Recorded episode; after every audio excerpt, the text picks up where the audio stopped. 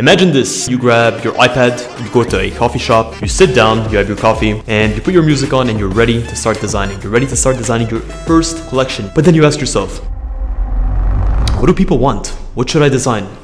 What would actually sell?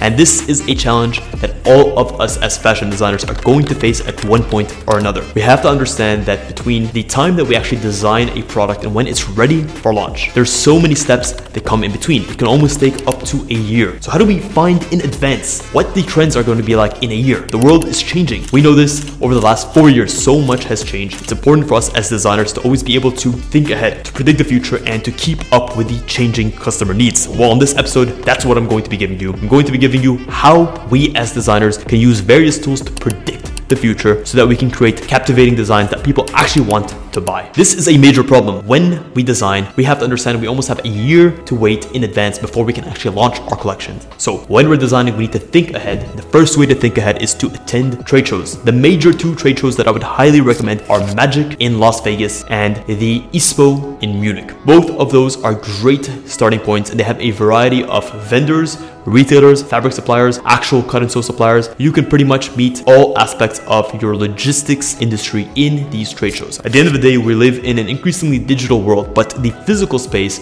is something that we cannot forget. The ability to go out, to have in one centralized location, whether it's a huge exhibition hall, all of the different moving parts of the industry to see what people are estimating is going to be trendy in the next six months, 12 months is so insanely valuable. In trade shows, you have all of the moving parts of the industry in one roof that within two to three days, you can actually meet hundreds of suppliers. You can see hundreds of collections. You can see what other brands are up to because these brands are attending these shows because they're looking for retailers to sell their products. So you can also see what other brands are projecting to be the trend in the next 12 months. Trade shows are the most cost effective, most time effective way to actually see what is planned in the industry to get valuable contacts so that not only can you see what's trending, but you can also make the valuable connections that can give you the resources to need to actually execute on that. So if you see a biodegradable, sustainable fabric that you want to work with, you're not just seeing this through a Pinterest board that you can't buy or you can't work with that supplier. Well, all of a sudden, you can feel that fabric and you can get the contact of that supplier so that you can work with them and you can create these products down the line. The same is true with brands that are portraying or displaying their future collections. Sure, you may not be looking to buy from them, but you can also get a touch, a feel for what is trending. You can actually go up to the garment, you can look at it, you can feel it. There's so much depth that you can get into in trade shows, and I could not recommend it enough. And number two, and I know that this may sound outdated, but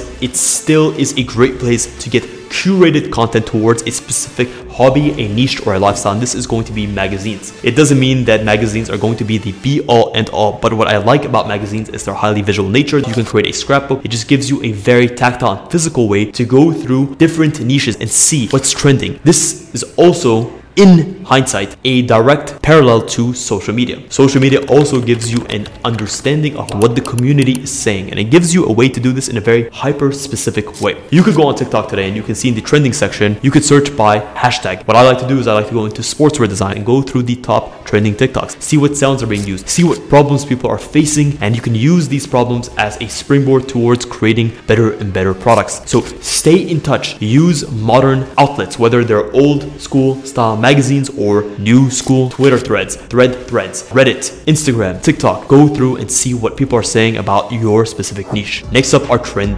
agencies. Believe it or not, there are indeed modern day fortune tellers and they come in the form of trend agencies. Most of the the most well-known one that you'll see is WGSN and they forecast a ton of different industries and one of them is fashion. I cannot recommend WGSN enough. They offer subscriptions on their website and what they do is they give you reports on what they foresee to be trending in the next season. They give you color palettes that they foresee to be trending. They also evaluate modern day events and they outline how these events are going to dictate future trends moving forward. So it's almost science based as to why they portray or they perceive certain trends are going to be popularized in the future. Just gives you so many unique tools to use in order to be able to make educated decisions on where the market is going to be in the next coming seasons. In that regard, we also have companies that create trend books. And one of the most well known ones is a French studio by the name of In move. What trend books are are quite similar to these trend websites. They create and curate different looks, different styles. They'll actually be designs that these agencies create from scratch to show you how these different actual forecasts translate into the physical world, into the digital world. They'll create different looks for you, they'll create different palettes, they'll create different patterns for you. And sometimes these books will be physical books with a lot of tactileness to them so that not only can you see, but you can touch.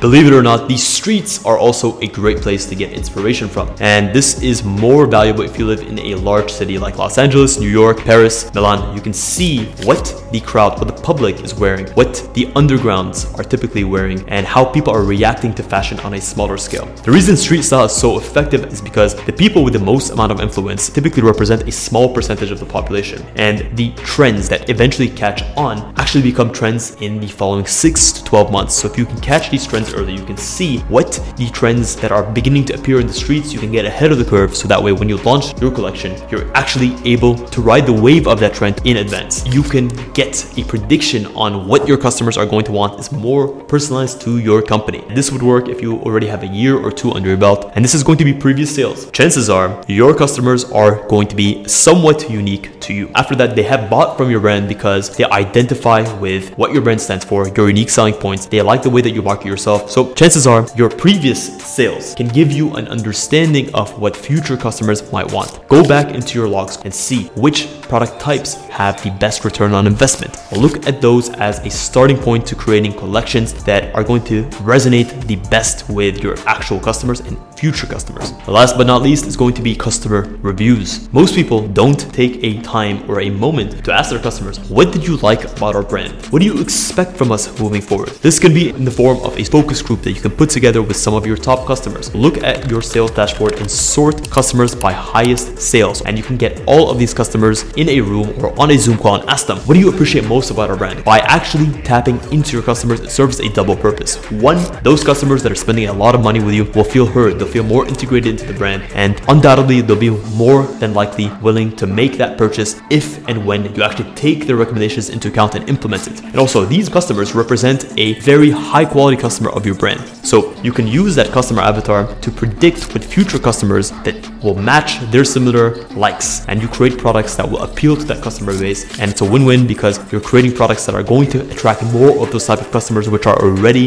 a very valuable type of customer for your brand. Well, guys, that is it. If you enjoyed this episode, please consider smashing a massive thumbs up. And if you want my personal help on how we can forecast your specific target customer, what they're going to want, if you're interested in speaking with me, guys, I say this every time, but from the bottom of my heart, thank you so much for tuning into this episode of Fit Design TV. Until next week's episode, stay awesome.